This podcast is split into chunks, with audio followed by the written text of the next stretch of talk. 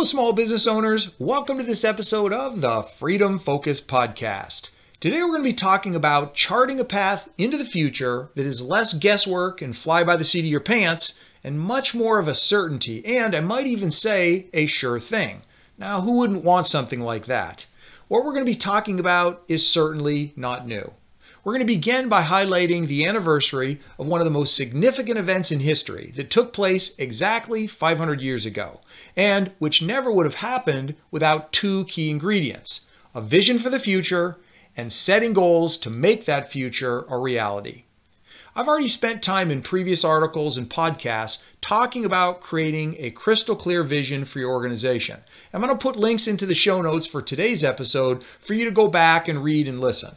In today's show, we're going to focus all of our attention on the second ingredient, setting goals. I know that many of you, if not most or all of you, are familiar with setting goals and have almost certainly set goals for yourself personally and as a small business owner for your organization.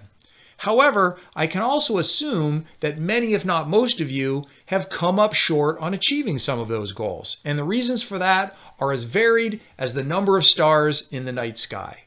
Today, we're going to learn a very simple process that will ensure, dare I say, even guarantee, that you achieve the goals that you've set.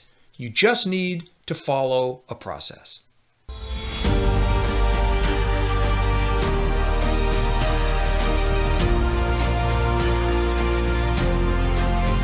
On September 6, 2022, the world celebrated the 500 year anniversary of the first circumnavigation of the globe.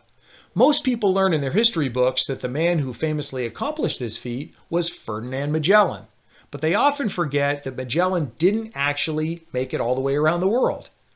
This event changed history because it not only verified for the world that our planet is round, but it also led to the discovery of a passageway by ship around the southern tip of South America that had only been theorized but not proven. That newly discovered passageway from the Atlantic to the Pacific Oceans has forever since been referred to as the Strait of Magellan. While Magellan cannot take credit for being the first to circumnavigate the globe, he can take credit for naming the world's largest ocean Mar Pacifico, which means peaceful sea in Portuguese. So, if not Magellan, who does deserve the honor of being the first to circumnavigate the globe? Hang in there, We'll be certain to give you that answer before the end of today's podcast. In 1484, to settle a dispute between Spain and Portugal over who controlled the world's oceans, Pope Alexander VI decreed in the Treaty of Tordesillas that Portugal had dominion over the eastern shipping routes to Asia, which included the all important route around the southern tip of Africa or the Cape of Good Hope. This left Spain with no easy way to reach the Moluccas Islands in modern day Malaysia, also referred to as the Spice Islands or the East Indies, where the valuable commodities of cloves, cinnamon, and nutmeg were sold. Magellan had been to the Moluccas Islands in the East Indies by the easterly route around the Cape of Good Horn, but was confident after years of studying charts and talking to other world travelers that a route to the west was possible, even though no one had ever traveled such a route.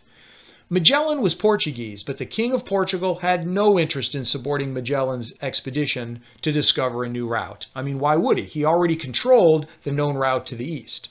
However, the King of Spain was obviously much more motivated to find a new route to the west that would not violate the Pope's treaty.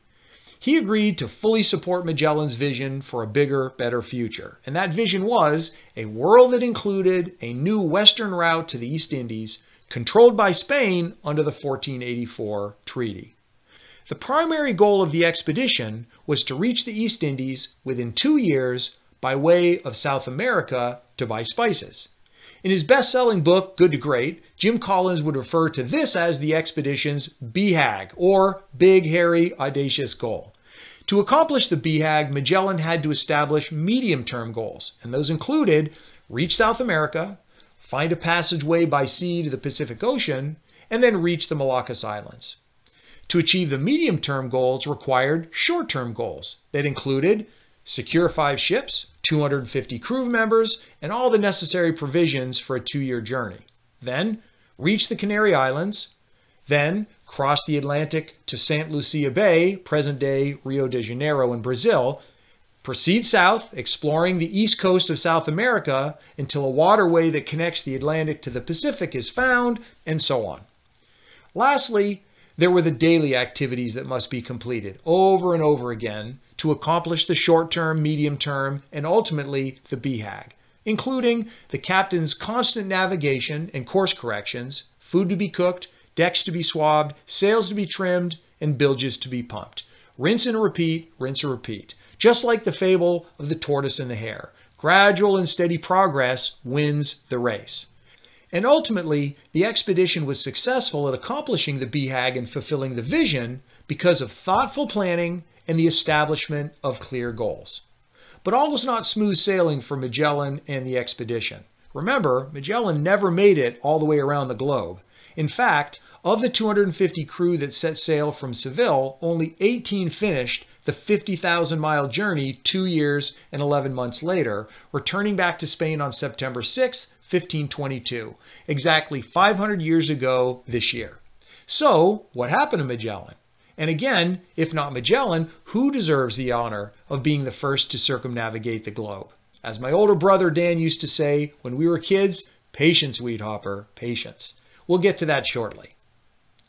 Magellan deserves full credit for setting the vision and establishing clear goals for the expedition, putting it on solid footing for reaching the East Indies by a westerly route and ultimately accomplishing the BHAG.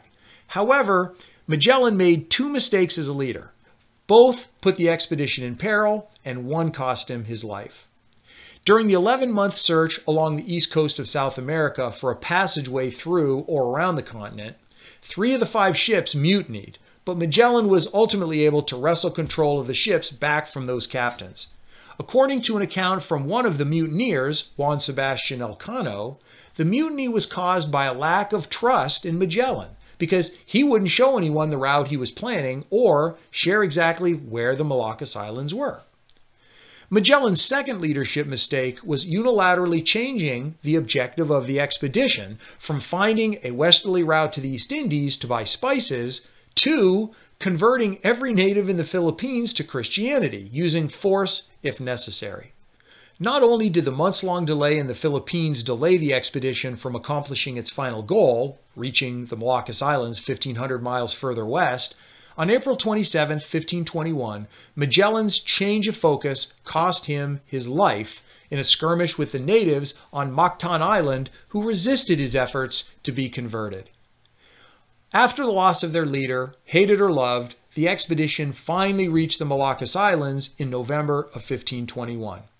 The two remaining ships were loaded with the spices they came for, but only one ship, the Victoria, was seaworthy and able to ultimately return to Spain. Magellan's expedition reached its objective, despite his flaws in leadership, because it was based on a vision that everyone could support and believe in from the King of Spain to the deckhands on the Victoria. Also, despite the many setbacks, including the loss of four or five ships, the loss of 232 of the original 250 crew members, and even the loss of the leader of the expedition. It succeeded because Magellan set long term, mid term, and short term goals, and the expedition never stopped striving to achieve those goals, checking them off one by one until the final objective, the BHAG, was achieved and the vision was fulfilled. If establishing a vision and setting goals worked for Magellan 500 years ago and for thousands of years before that, then doing the same will absolutely work for you with positive results for your organization. Let me explain how. First, to avoid Magellan's mistake of effectively operating in a vacuum, you need to involve your leadership team in the process of establishing a vision for the future and setting the goals to achieve that vision. After all, the leaders on your team are who you rely on to meet the goals. So maximize buy in, enthusiasm, and accountability by working together to both set the vision and also establish the long term, mid-term, and short term goals to make that vision a reality. Because your vision for the future may be very similar to your big, hairy, audacious goal, it's often sufficient to simply use your vision as the basis for your goal setting. I recommend that you begin with setting goals to accomplish in three years, which is not too far into the future, but far enough out to be reasonable targets to strive for. Then establish one year goals you'll need to accomplish in the next 12 months in order to accomplish the three year goals. Finally, consider what you'll need to accomplish in the next 90 days in order to accomplish the one year goals. These are your quarterly goals. Once the goals are established, be certain to share all of them with the rest of your team. Again, everyone is expected to contribute to accomplishing the goals, so it only makes sense that everyone be made aware of what the goals are. This creates buy in, excitement, loyalty, and a shared sense of teamwork and accomplishment when goals are worked on and ultimately accomplished as a group. Failing to achieve goals can happen for lots of different reasons, but a big reason is neglect. Once established, goals must be reviewed regularly to keep them top of mind. Ensure that you're taking the right actions each day to reach those goals and also to make course corrections when necessary. Sometimes thinking about accomplishing goals way out into the future can cause stress and even overwhelm, wondering how or if you will actually be able to accomplish those goals. This is why how you review your goals is critically important to accomplishing every single one of them. The short term 90 day goals need to be the only thing that you focus on each quarter. Don't worry about what's going to happen after 90 days or your one or three year goals. You have the most control over what's happening today, tomorrow, or next week, but very little control over what happens beyond 90 days, and certainly not one or three years from now. I recommend that you review your 90 day goals with your leadership team at least once every two weeks, and no less than once a month.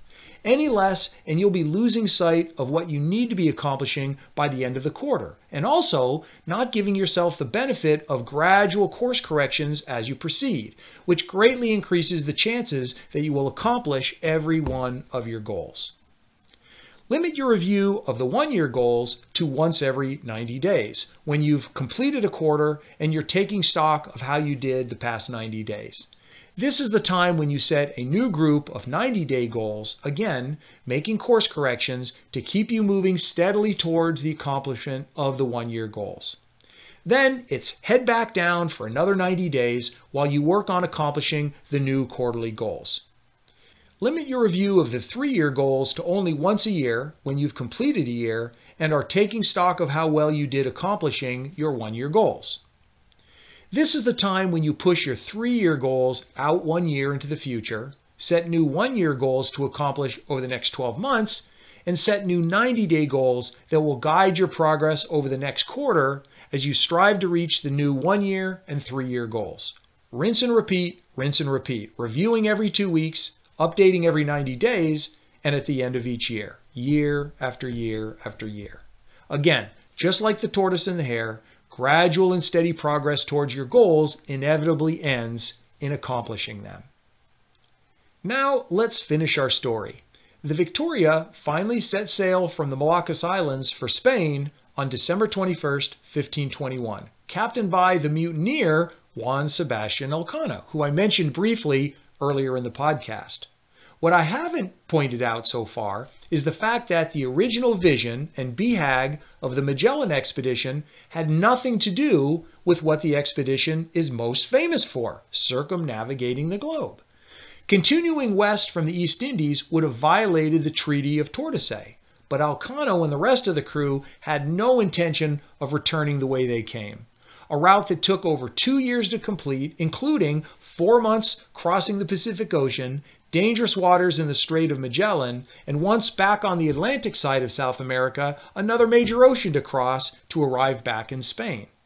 Instead, the Victoria continued its journey west by way of the Cape of Good Hope, evading the Portuguese all along the way, and fully aware of the historic nature of their new goal be the first to circumnavigate the globe.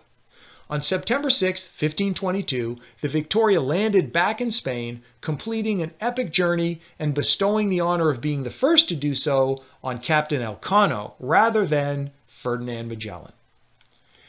Your organization may not be large, and you may not have a vision for the future as grand as charting a new route to a far off destination on the globe, but again, what worked for Magellan 500 years ago to fulfill his vision will absolutely work for you and your small business today.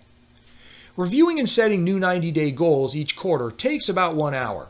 The year end review takes quite a bit more effort, but the investment of time in both is well worth it and essential to making your vision for the future a reality rather than just a pipe dream.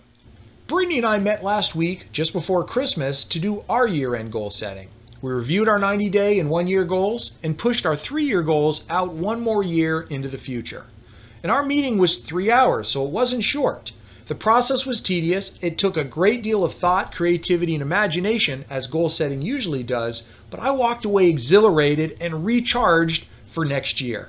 We accomplished many great things this year and put in place a solid set of goals for the next quarter, year, and three years. All goals that I know we will accomplish, if not exactly on schedule, eventually. It's inevitable. When you set goals, follow a process for working on them, you will eventually accomplish them. If you haven't set your goals for the coming year, make a point to get it done so you're charting a path into the future that is less guesswork and fly by the seat of your pants and much more of a certainty, much more of a sure thing. That's it for this week's episode. Thank you very much, as always, for being a listener. If you like the show, please be sure to share it with your friends and your colleagues. I look forward to being back with you again in two weeks. Until then, stay focused on your freedom.